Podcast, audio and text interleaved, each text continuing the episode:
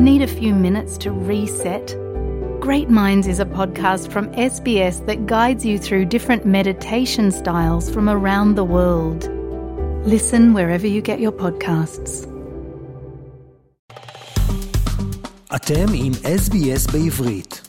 לעוד סיפורים מעניינים, כנסו ל-sbs.com.au.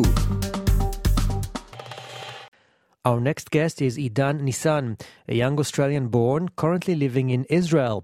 Edan tells us about what it is like to be an Australian Israeli living in Israel during one of the most tragic periods ever. Personally knowing young people kidnapped or murdered by Hamas and being subjected to rocket attacks. Deciding to stay in Israel and not to flee to Australia as an act of defiance and loyalty to his many friends over there. Shalom Edan. Hi. So, where are you from originally, and how long have you been to Israel? So, I'm originally from a youth movement in Australia, in Melbourne, called Hashomer Hatzair.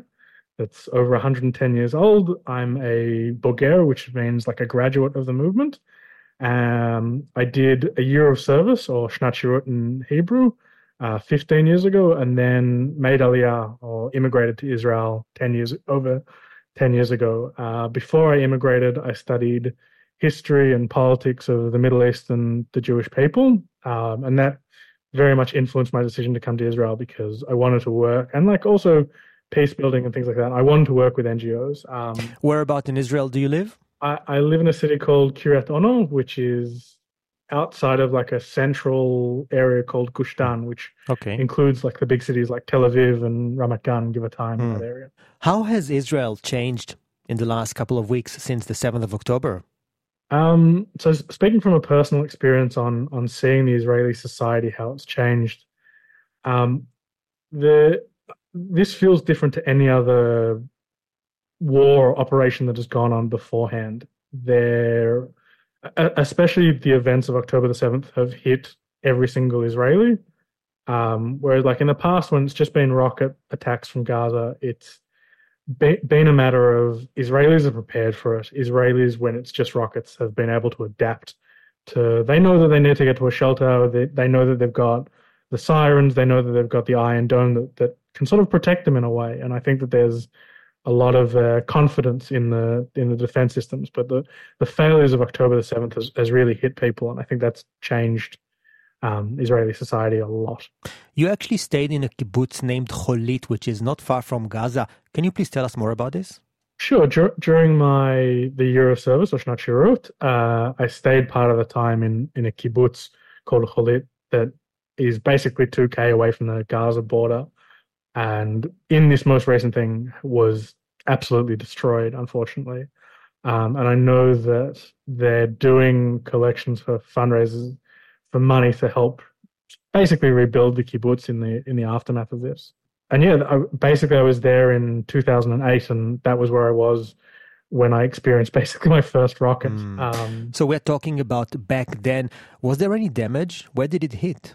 It hit the outskirts of the kibbutz, so like there's a there's a difference between the kibbutz itself where people live, and they had a lot of fields on the outside where that landed, where the rocket landed. Mm. And forward 15 years later, in 2023, and the rockets are still flying above your heads. Yeah, Uh, especially the people that live around Gaza. I mean, it, it's also hit home this time because, I, like I said, I live in Kiryat Ono. Three or four weeks ago, there was actually a rocket that landed in Kiryat Ono. Um, thankfully, no one was hurt. Uh, it hit a whole bunch of cars and made a huge noise, but we, we felt that, and yeah. Mm, scary.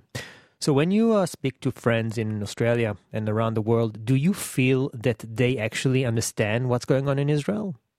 So I've I've had a few different conversations with different friends from Australia that come from different perspectives.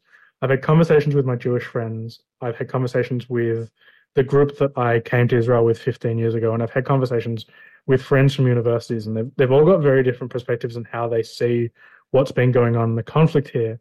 My Jewish friends have been seeing it from the Israeli perspective. They they followed the events of October the 7th. One of my close friends has a brother that joined, like, came back to Israel to serve in reserve duty um, during this most recent conflict. And I think that they have taken it very hard, and they they see not only what happened on October the seventh, but the reaction of of progressive camps around the world, and they're saying I, I can no longer trust these people to to stand up in my defense when I'm being attacked, and they talk about the anti-Semitism that's gone on in Australia.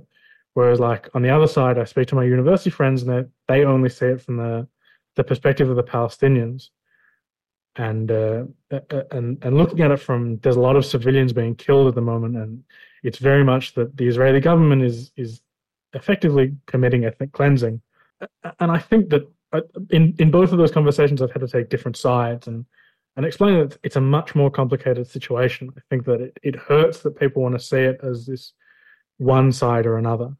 Have you and your partner considered flying back to Australia, or did you make a conscious uh, decision to stay in Israel in spite of the war?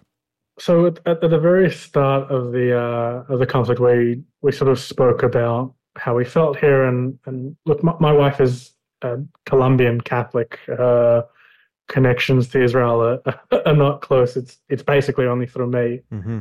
Uh, it, has it, been it's it's been very difficult for her um, at the start of the conflict. She had a lot of pressure from her family, and because they were seeing sort of what was on the news in Colombia. And I think it was tough for her to sort of, she felt the need to hide what was going on and how scared she actually was.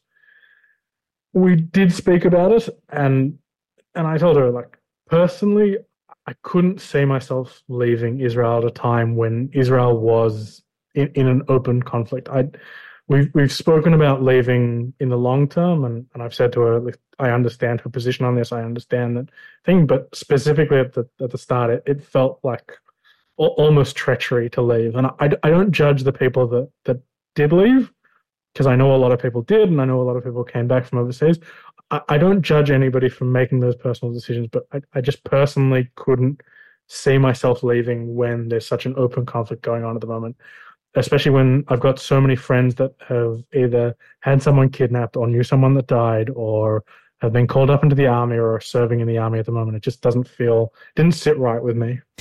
And we're speaking to Edan Nissan, a young Australian currently living in Israel.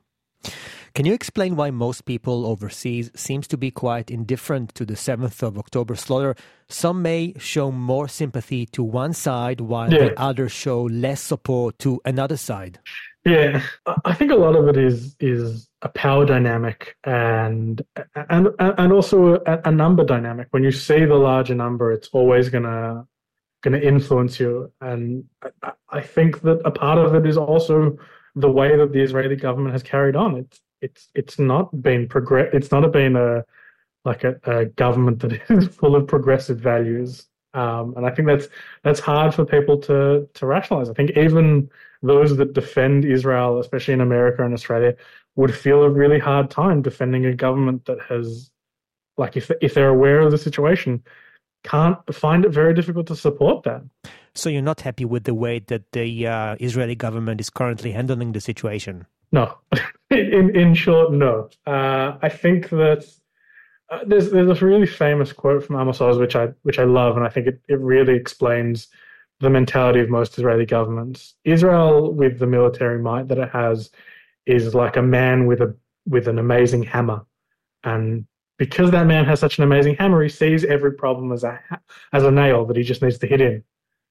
And I, I think that is a perfect analogy for the Israeli approach with military solutions to every single problem that arises, when it's not necessarily the case. Mm. Um, do you think that uh, social media is more important than TV, newspaper, and old fashioned channels at present? Like we all see how Israel is losing the uh, Hasbara. I think it depends on. I, I think it depends on the, the generation that you're approaching. I think that the the when you say that Israel is losing the Hasbara battle, it's really not losing it in traditional media because it's to an older generation. You have a longer period to explain it's less sound bites and and more full drawn out interviews. And and that's an area where i think israel doesn't do a great job still because they tend to be very stuck in the the israeli line and you can't question it, and it's problem. It's more problematic in social media where it is more interaction shorter. It becomes harder because they there's no way to easily explain the conflict to people that don't have an active investment invested involvement. And I think that becomes a problem. And that's that's why I think Israel has a, part of the reason, I will say, has has lost a lot of the younger generation of people that see what's going on on social media and they can't connect it to their values. So, how can Israel create a more effective and a better Hasbara to the world?